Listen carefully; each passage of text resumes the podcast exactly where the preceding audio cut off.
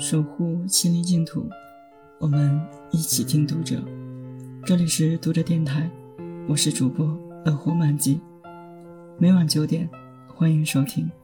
此刻我在美丽的北京向您问好。在这屋子里住了快十年，甚至几个月前水管坏了他才发现。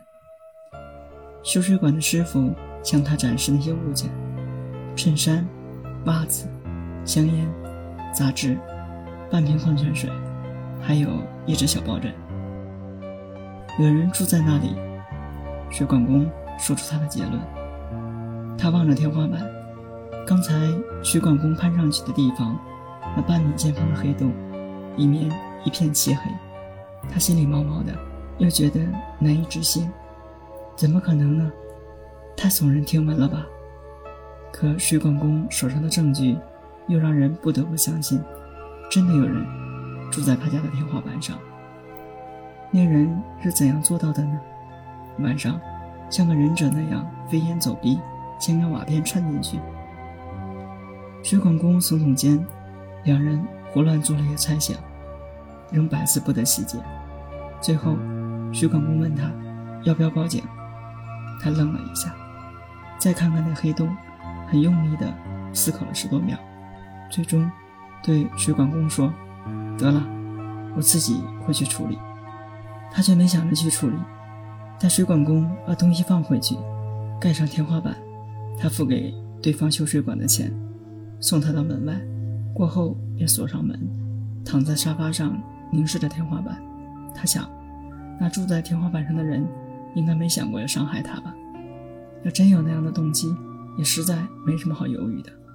她一个独居的单身女子，每天下班后把自己重闷深锁在这屋子里，看电视、做饭、洗澡，看电视、睡觉。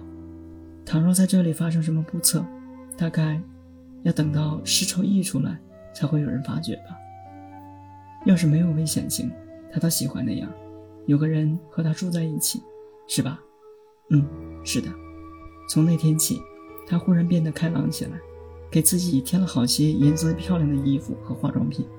每天下班后更想赶回家了，她把电视开得大声一些，睡前还会放一点轻音乐，然后钻进被窝里聆听天花板上的动静。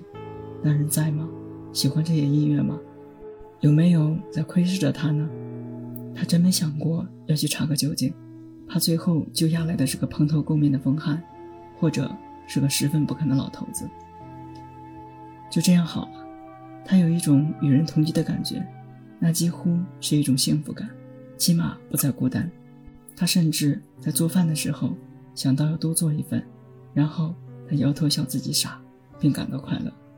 要不是碰见邻居，他会一直这样快乐下去吧。但他毕竟遇上了，是同一排屋子的某一户人家，是个男人。他周末早上去菜市场，经过那间屋子时，听到男人对隔壁的邻居大声说：“这畜生是很听话，就一点不好，他常常把家里的东西藏起来，衣服啦、枕头啦，有些找不回来了。”他心头一震，脚步加快了些，始终不敢转过头去看。他一边走一边想，这地方真叫人厌倦，也许该搬家了。